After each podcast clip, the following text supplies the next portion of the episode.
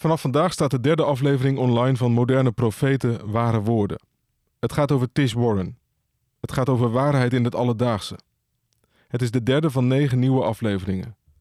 Je kunt deze beluisteren via de app van Bijbelpodcast Eerst Dit en door in je favoriete podcast-app te zoeken op Moderne Profeten, Ware Woorden. Mijn naam is Kees van Ekeris en ik vertel je graag deze verhalen. Eerst Dit, de Bijbelpodcast van de Evangelische Omroep, I Z B en N P O Radio vijf... die je elke werkdag helpt ontdekken wat Jezus volgen voor jou betekent. Vandaag door Kees van Ekeris.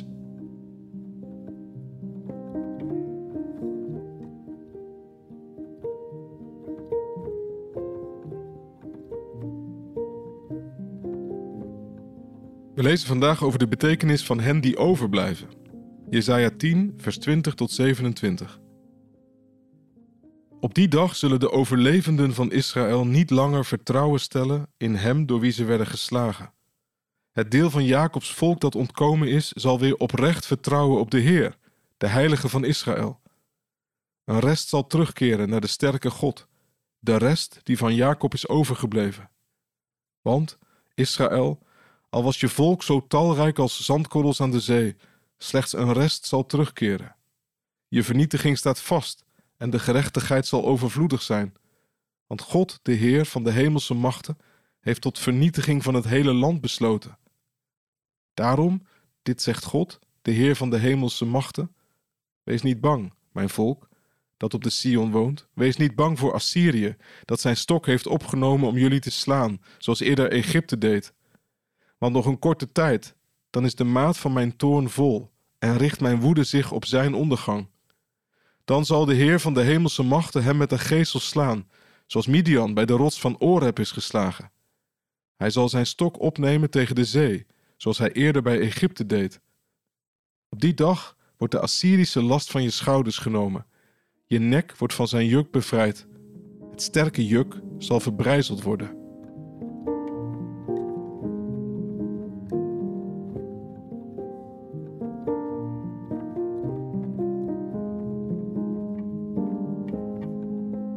Profeten zijn geen typemachines van de Heilige Geest.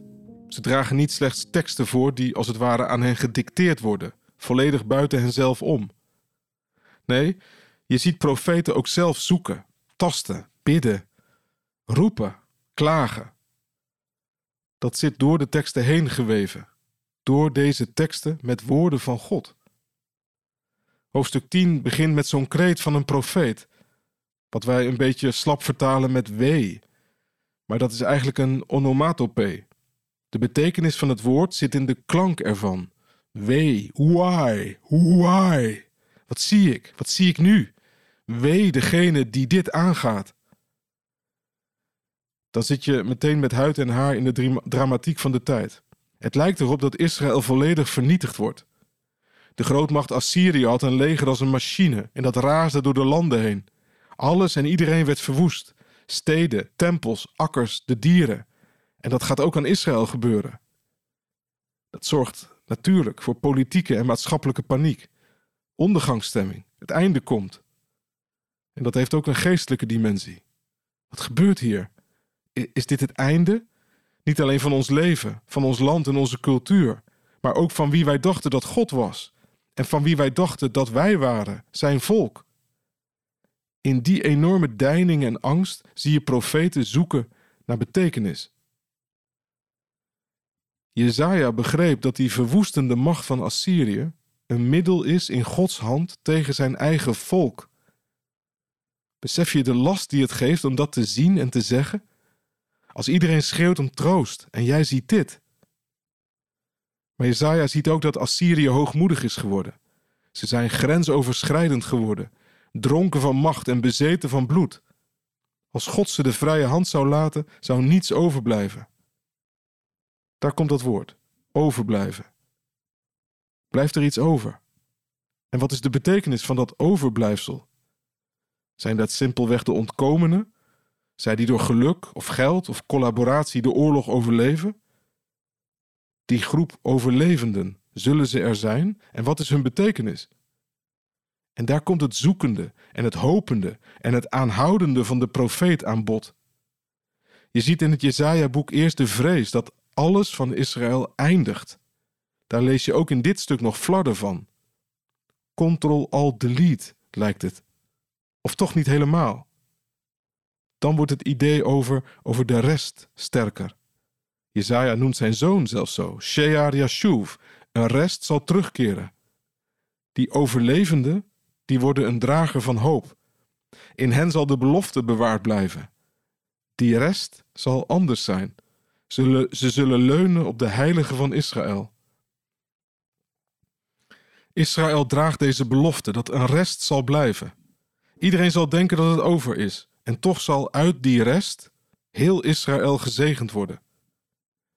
Ook de kerk heeft dit gehoord. God zal zijn volk en zijn kerk bewaren tegen het woede van de hele wereld. Hoewel zij soms heel klein kan zijn en als tot niets schijnt gekomen te zijn in de ogen van mensen.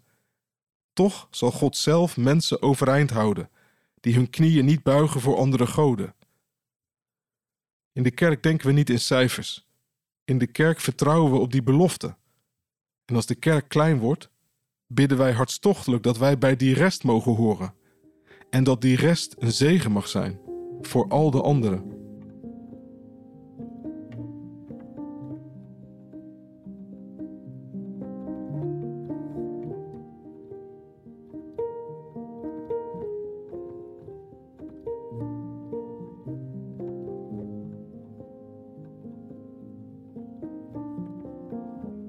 Heere God, wij bidden u vandaag voor een ieder die zich alleen voelt in het geloof, in de familie, in de buurt of op school.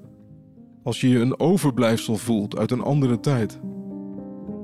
Wilt u in ons land steeds mensen geven die overblijven, die door uw hand staande gehouden worden, om mens van u te zijn. Geef moed en een besef van verantwoordelijkheid voor het hooghouden van uw naam. Amen.